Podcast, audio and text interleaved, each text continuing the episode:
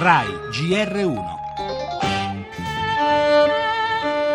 La fila dei camion imboccò questi ingressi secondari dei sotterranei della stazione centrale. Fummo scaricati con grande violenza già davanti al treno preparato per noi.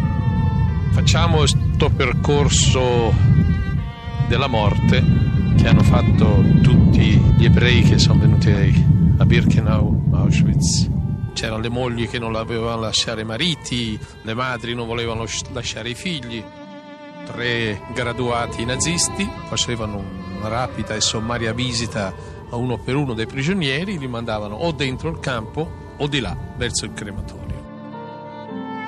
Il tedesco faceva dire a uno dei prigionieri di ricordarsi bene il numeretto dove appendevano la roba. La gente quando entrava dentro cercava di accaparrarsi una doccia pensando che da un momento all'altro veniva l'acqua, invece l'acqua non, non veniva mai.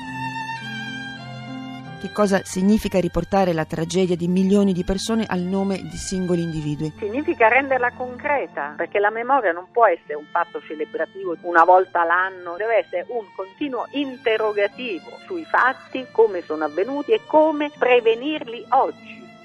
Difficile ricordare una giornata così, senza sentirsi un po' morire dentro, anche se oggi sono una donna vecchia.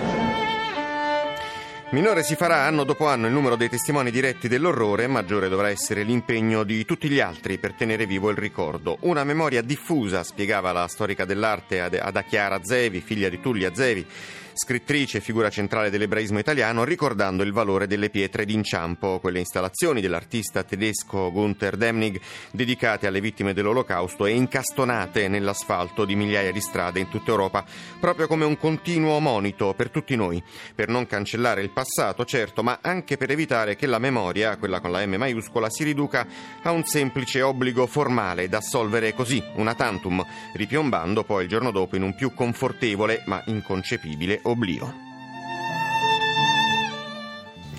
Le altre notizie, scontro sui tempi del voto dopo la pronuncia della consulta. I nostri conti, la Commissione europea insiste, l'Italia risponda alla nostra lettera. 5 Stelle, Grillo difende la Raggi e smentisce i contrasti. Poi negli Stati Uniti con le città anti-Trump, la cronaca, Berlusconi di nuovo indagato per corruzione in atti giudiziari e Rigopiano, l'inchiesta muove su due fronti, ritardi e rischio valanghe sottovalutato. I vaccini, accordo governo-regioni saranno obbligatori.